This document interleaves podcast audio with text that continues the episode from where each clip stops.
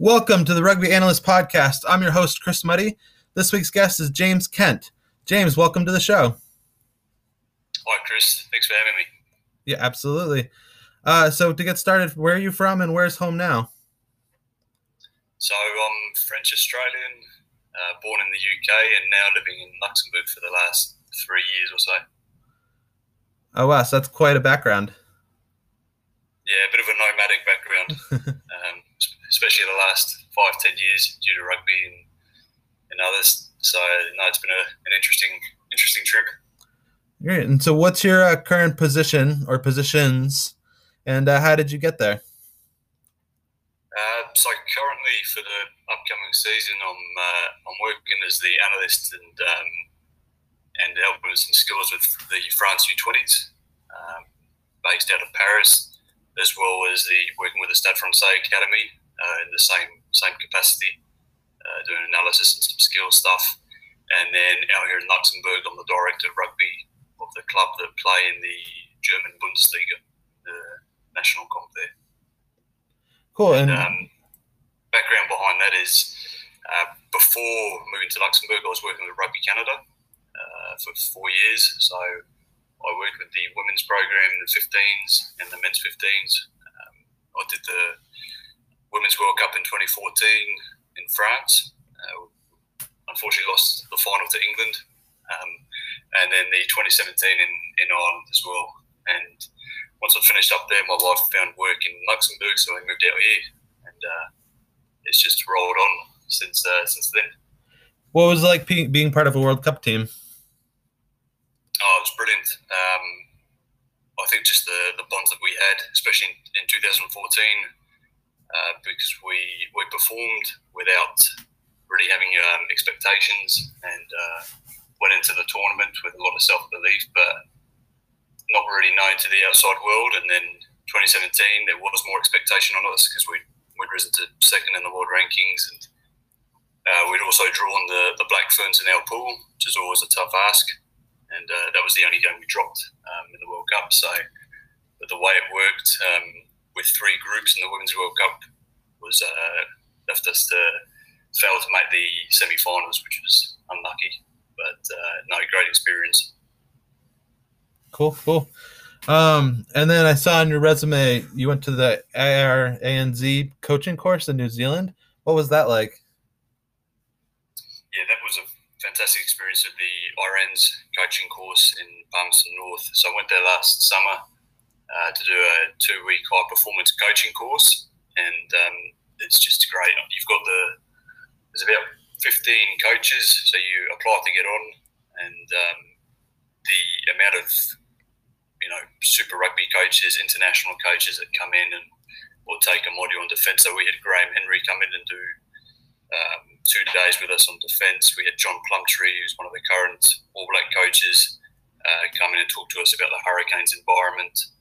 Uh, even more position specific stuff. So Piri Weepu came in, did uh, worked with the, the scrum halves. And so no, the amount of learning, especially the technical side of it, which you don't always get in uh, coaching courses, it tends to be a lot of theory and a lot of planning.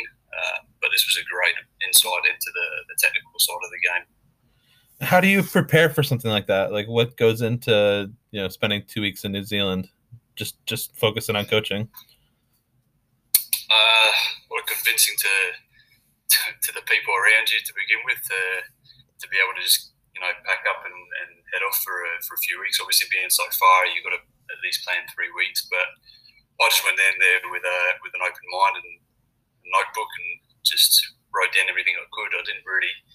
I'd, I'd been recommended the course, so I had an idea of what it was going into it, and I think it's just a. If you go in there with a, a an eagerness to learn and to develop, then uh, you'll get something out of it. Cool. Um, and then to your current role, what's the best part of working with the U20 team? Um, that's a good question. I think there's there's a number of number of things with the U20s. Is just their eagerness. Um, some of them are already playing top 14 and Pro D2, playing professional rugby, and decent decent contracts, but there, there's you know there's an eagerness for them to to learn and to make and to try and make the next level and to make the the seniors. Um, so working with athletes who are that motivated and there's always a, an area as well for them to improve. Um, so you're they're not too set in their ways when you're working with them. So they're, they're very open as to you know what you can bring them, and I think there's um, yeah an eagerness to learn from them. Interesting, yeah. Um, and then, what's your favorite level of rugby to watch? Um, for me, I find I actually find the Japanese top league quite entertaining. Um, as a fan, from a fan's perspective, I think it's a great league to watch. It's fast, it's dynamic, uh, hot skills. Um, you know, having having that role as a skills coach, I tend to look at a lot of the skills, and there's a lot of good players playing in that. So it's always an interesting watch. Um, and also, I'm, a fan of rugby league, so I'm always watching a bit of uh, a bit of NRL and looking at the, the, the players and the systems they use and see whether there's anything that's you know, transferable to union. Um, there's, there's been quite a few things in the past. A the defence coaches from league have come to union, and I think it's only a matter of time before they, they pick up a few more attacking uh, structures as well. Yeah, I've had a previous uh, guest talk about the kind of layered attack of rugby league and kind of trying to figure out how to bring that more into the union game. Yeah, yeah, I think it's um, even even from um, a kicking game, attacking kicking game as well. It's there's a lot that still can be done and transferred to union. So it's always an interesting watch. Great. And then, how closely are you watching the Super Rugby? Uh, watching it quite regularly. I wouldn't wouldn't say I'm watching it live, um, and I'm, I'm, not watching the whole game because um, so trying to convince my wife to watch eight games of, of rugby in a weekend is is a bit tough. But uh, so we we actually got with France. We've we've um, we use StatsOpta, so we can download games and around the world and just have a look at the board and play. So just download it straight into the, the sports code package, and then I can just watch the board and play, and that way it makes you know I can see forty minutes of of, uh, of rugby as opposed to the uh, the dead dead board time. What was that software called? Uh, it's called StatsOpta. Stats um, yeah, so it's a, it's a decent program. You, you, you, can watch anything from second division rugby in Japan to MLR to Heineken Cup, and everything is already coded by the company as well. So if you're looking at specific players around the world, you can also uh, have a look at that. So they do a lot of Six Nations games as well uh, when we work with the 20s. So it's, it's pretty it's a pretty useful program. and so I assume you guys use Sports Code as well then. Yeah, so we use Sports Code Elite and then um, Hudl as well on the iPads. Um, and the players have a Hudl account on their phones and tablets so that they can review uh, trainings and games as well. Just make it easier for them. Uh, then that kind of brings me to what are you sending out for for video for players to watch, and how often are you sending them the stuff to watch?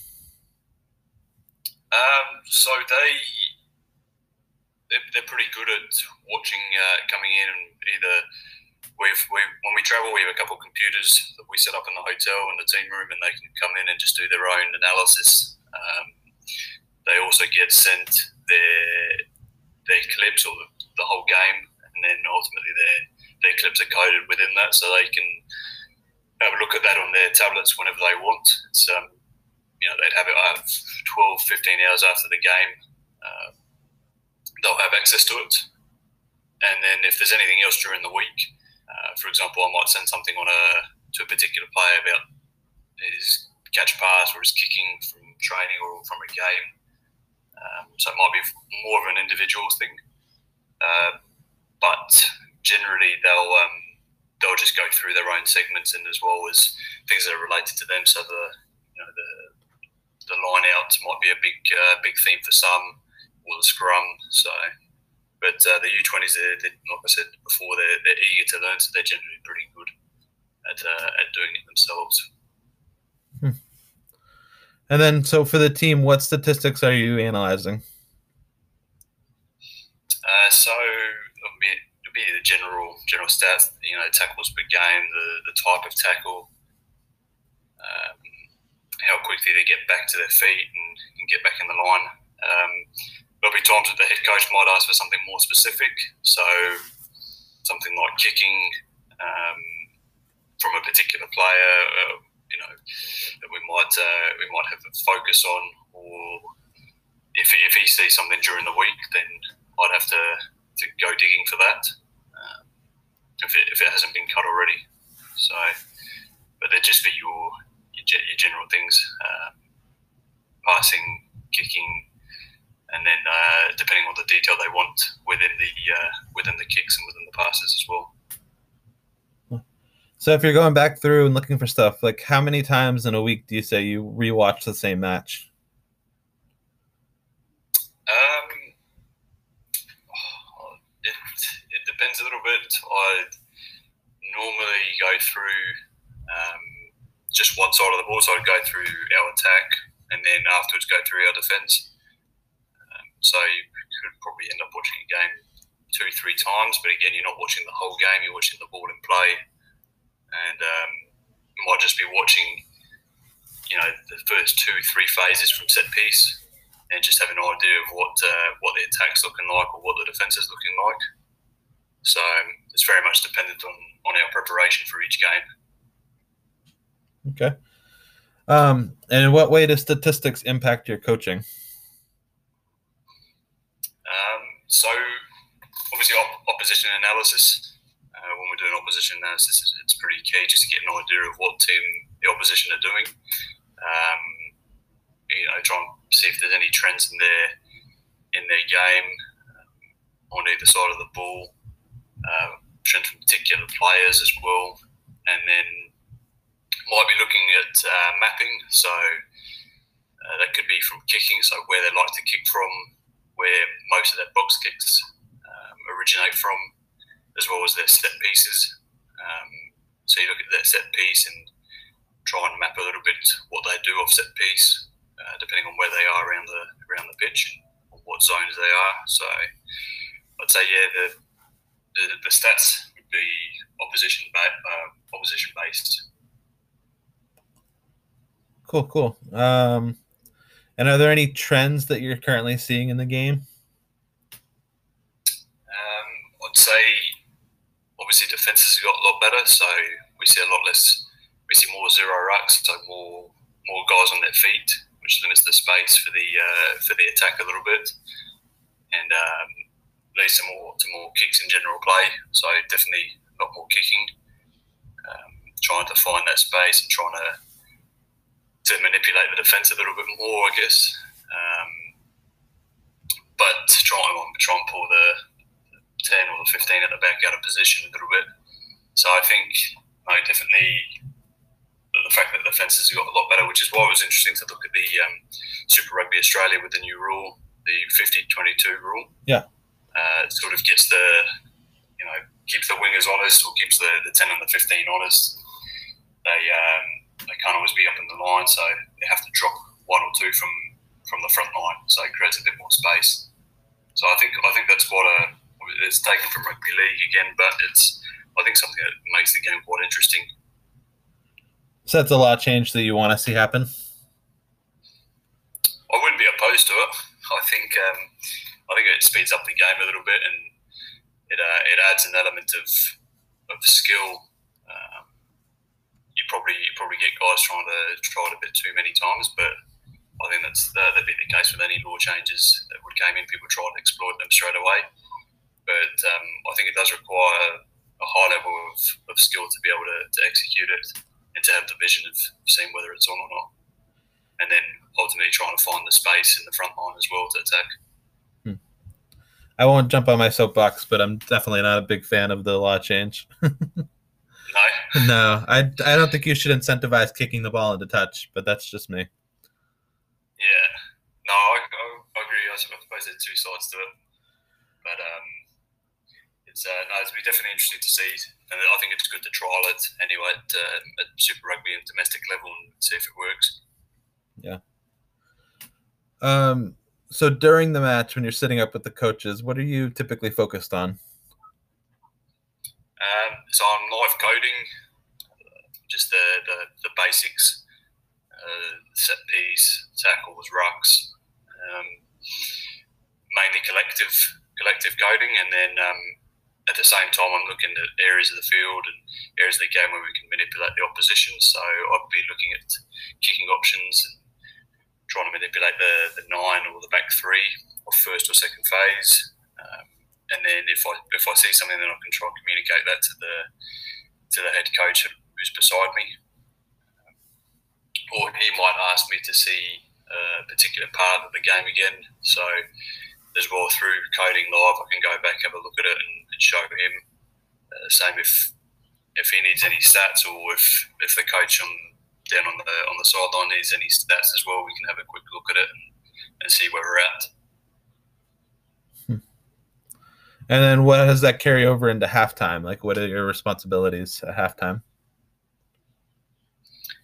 It's um, I, I, I, tend to go through the, the game, the first half again, and I'll just look at areas that I may have uh, I may have missed or may not have been coded properly, um, as well as give an update to the head coach on some stats if he's if he wants them.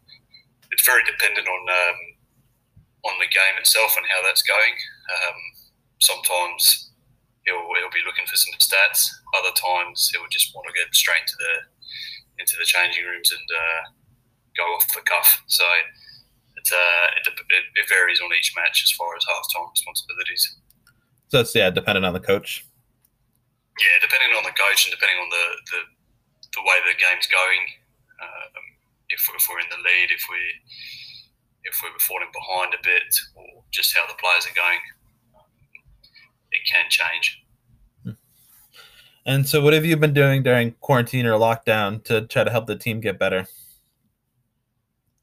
So I've been looking at a lot of um, a lot of video, obviously, when we were in isolated. But the, the players were sending me some of their some of the videos of them just doing some skills in, in the backyard, and I've been doing a fair bit of that using Hudl technique and just being able to go through their their kicking action or uh, passing action. So just working, trying to work with them from from a distance. It's not always easy, but if you know, if you do a little bit of analysis on their technical skills and give them, a bit of feedback um, online, then it's um, you know it's better than, than nothing uh, for sure. So it's um, there's been a bit of that, and then also just having a look at games from this past season, um, trying to see where what teams are doing, if there's anything that we can pick up that might be of use to us, uh, be it in for the U20s for, for Stade Francais or for or for Luxembourg. So there's always something you can take away from the games, even if they're two, five, ten years old. So um, I feel if, if you again if you go in there with an open mind, you don't think that the rugby's too dated for you. You can always pick something out. Yeah, absolutely. Good to see previous trends and things that may have fallen yeah, out of exactly. favor and, and are keen to be brought back to the game. Yeah, absolutely. Everything, every, everything comes around, Chris. everything comes back around. So it's just a, it's just a, if, if there's something that works, then every team will do it. Every team will copy one another and do it for a while until something else is found that you know was used 15 years ago. So I think, um, yeah, trend, trends come come and go, but uh, it's a circular thing. Absolutely. Uh, so then, for your own personal goals, like what does your coaching trajectory look like? I'd, uh, I'd, I wouldn't mind having uh, a guy working in the MLR in the in the future. I think it's a uh, it's a competition that's definitely uh, on uh, on the rise, and I think it's quite an exciting competition. You've got a lot of young players, good athletes, um, and it just be could be interesting to be a part of. Um, I'd also like the chance to go to uh, work with a, a, men's team at the World Cup, um, having done it with the the women's uh, side of the game. And had it not been for COVID, I would have done the the U20s World Championship as well in Italy this summer, but uh, that'll have to be for next year. So hopefully, being able to tick those three boxes off, that would be pretty special for me. Um, but uh, yeah, I, Japan would be another one, I guess. Just working in a in a different environment and uh, constantly challenging challenging myself. Cool. Yeah. Sounds like a great plan. Um, to kind of wrap up, I just got three questions that I always ask, and that's uh, do you have any favorite coaching books? Um, so I've actually just finished reading. Uh, correct me if, if I pronounce his name wrong. Urban Meyer. Urban Meyer, yeah. Meyer, Above the Line. Yeah, Um, it's a fantastic book. Yeah, no, it was a great book. So that was I just finished that one, and then uh, another one was the Pressure Principle by Dave Alred, kicking coach. Okay. Uh, he was Jonny Wilkinson's kicking coach. Uh, he's worked with the Lions, uh, worked with quite a few teams, worked with golfers. So it's quite an interesting, um, interesting read. And then What was that one? The pressure point? Jack- the Pressure Prin- Principle. Prin- Okay, pressure principle. Yeah, so it's a great, great read. And then uh, Phil Jackson's Eleven Rings I enjoy as well. It's up on my shelf. A classic. Awesome. Yeah, I definitely have to check that one out. Uh, and then I'm not sure if you're on Twitter, but are there three coaches that you suggest following, or or three people that influence your coaching? Uh, yeah, so three three guys. Um, one is Ollie Richardson, who is actually a strength and conditioning coach. I met um, when I went to Japan. I just spent a day with um, Kubota Spears in the top league, and um, yeah, great guy. Puts out some great content, not just on strength and conditioning, but on actual coaching as well. Um, as well as Warren Abrahams as well, who's a skills coach who's actually was working with the USA uh, women's sevens team last season.